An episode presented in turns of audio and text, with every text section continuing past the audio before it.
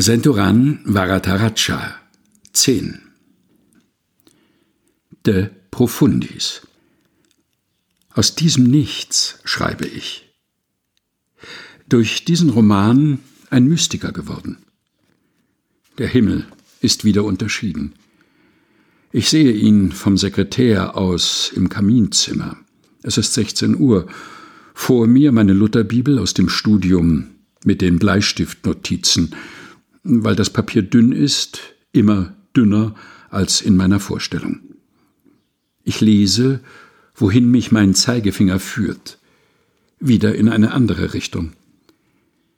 Bereits bei meinem ersten Roman habe ich gelernt, die Bibel immer neben mein MacBook zu legen, und immer, wenn ich in dieser Sprache, die mich beherrscht und die ich nicht sprechen kann, stecken geblieben bin, irgendwo zwischen den Silben, begann ich einen Vers, irgendeinen Vers zu lesen, aus dem Buch Hiob, aus dem Judasbrief, die Psalmen, bis ich mich wieder bewegen konnte. Diagonal, horizontal, vertikal.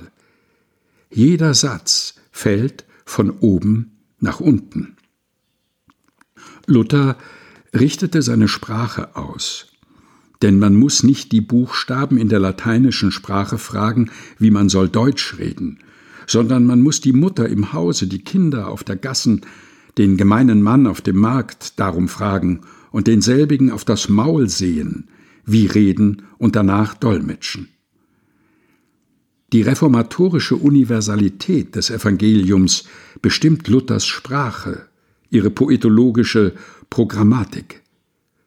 Aber ich schreibe aus einer anderen Hand, aus der Einsamkeit und Partikularität meines Mundes, der keine Allgemeinheit des Ausdrucks kennt, keine Familie in den Wörtern.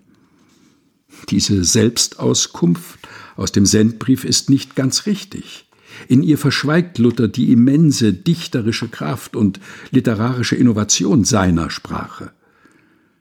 Aber Luther ging von Menschen aus, die lesen und sehen werden, die sein geborgtes Wort hören und sprechen. Ich muss von nichts ausgehen. Ich muss die Wörter so wenden, dass ihre Rückseite und ihre Verlassenheit sich zeigen wird, damit die Wörter, die wir in den Mund nehmen, jeden Tag und nachts, ohne ihr Gewicht einschätzen und das Ausmaß begreifen zu können, uns begegnen werden. Wieder, wie zum ersten und zum letzten Mal. Heute einen Satz geschrieben, in drei Stunden. Die Cola vor mir ist warm, keine Kohlensäure. Auch dieser Text wird mich verraten. Ich widerrufe immer alles.